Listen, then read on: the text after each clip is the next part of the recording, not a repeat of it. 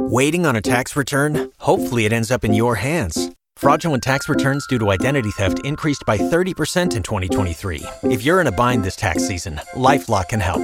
Our US based restoration specialists are experts dedicated to helping solve your identity theft issues. And all Lifelock plans are backed by the Million Dollar Protection Package. So we'll reimburse you up to the limits of your plan if you lose money due to identity theft.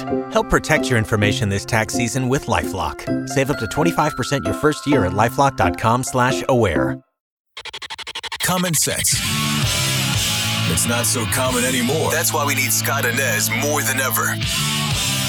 It's time for Anez Sez.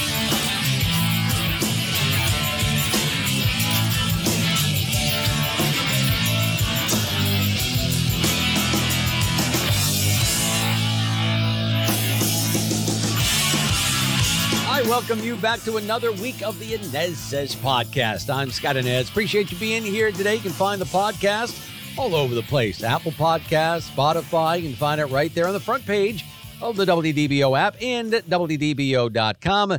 And I invite you to join me on the radio every single weekday morning for Orlando's Morning News with Scott Anez, 5 to 9 a.m. on WDBO 1073 FM and AM 580. Stream us in the WDBO app.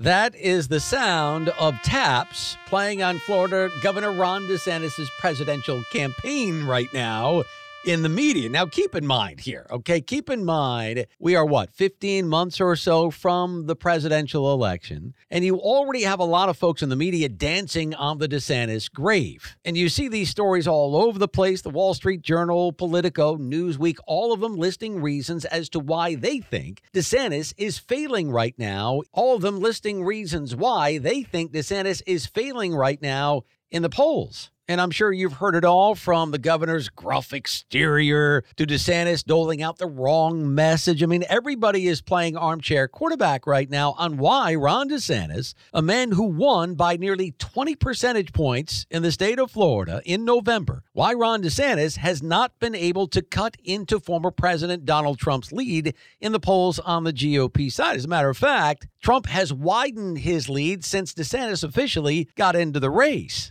Now, all this while Governor DeSantis was raising $20 million in the first six weeks of his campaign. So, this past Sunday morning on Fox News, the governor was on with Maria Bartiromo, who posed this question to the governor. Go. Yeah, and you've done a great job pushing back against woke. We know that. But I'm wondering what's going on with your campaign. There was a lot of optimism about you running for president earlier in the year. But here's this weekend's headline from the Politico playbook Failure to launch. Florida Governor Ron DeSantis' campaign to topple Donald Trump has stalled.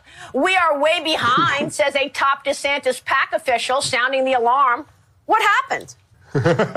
oh, Maria, these are narratives. The media does not want me to be the nominee. I think that's very, very clear. Why? Because they know I'll beat Biden.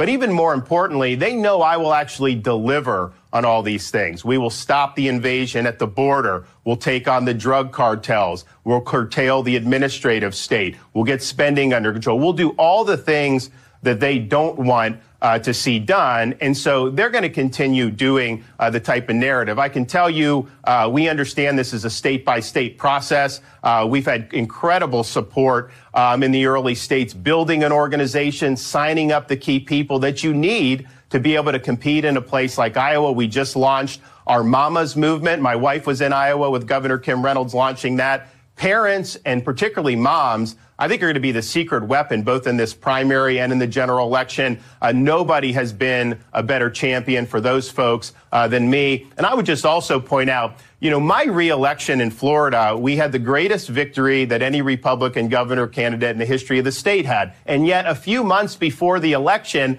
I had media saying that somehow my reelection campaign was stalling, that we weren't hmm. doing anything. And so we're doing what it takes to win. It's not a national primary. That's not how these things are going. Uh, it's really on the ground in those key states. You got to have the organization. You got to have do it. So that's what we focused on. And oh, by the way, we just announced last week uh, better fundraising than any non-incumbent has ever had. Uh, if you look at what was reported, it was about 150 uh, million dollars, and that hasn't even been deployed yet. So we've got a long way to go. I'm looking forward to being able to participate uh, in the debates, uh, but this is not something that um, you know I ever expected to just snap fingers and all of a sudden you know you win seven months before anyone happens. You got to earn it and you got to work, and it requires a lot of toil and tears and sweat, and we're going to do that. Again, that's the governor on with Fox News host Maria Bartiromo over the weekend. Now, I looked up Real Clear Politics this morning, and the latest poll in Iowa has Donald Trump up by 23 percentage points over Ron DeSantis. In Ohio, it's Trump plus 44, and the most recent Fox News poll has Trump over DeSantis by a whopping 34 percentage points. So the media is asking the question what is wrong with Florida Governor Ron DeSantis and his campaign? He was a lot more popular with GOP voters and independents nationally before he officially got into the race. Is likability a factor? Maybe. Is DeSantis wading into the deep blue waters of the culture wars a little too much? Is that affecting his polling? Maybe. But look, in this guy's opinion, the one main reason, this is probably 95% of it, the one main reason why Ron DeSantis has not been able to get any traction whatsoever on the campaign trail is two words Donald and Trump. That's it. Donald Trump, man. It's the Trump effect.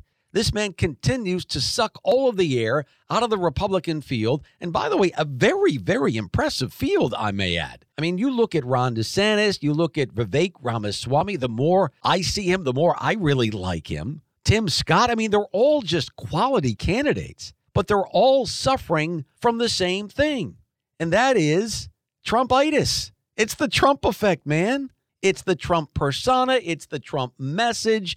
It's Trump's huge GOP following. And let's keep this in mind here. I hear this a lot from WDBO listeners that look, we love Ron DeSantis. We love what he has done here in the state of Florida, but Trump has a lot of unfinished business to get to in the swamp of Washington, D.C. And really, you look at the line of demarcation here, it really is the two indictments. Yes, the latest federal indictment regarding classified documents, it is serious. But the one that really chafed the hide of Republicans is the one involving New York City DA Alvin Bragg.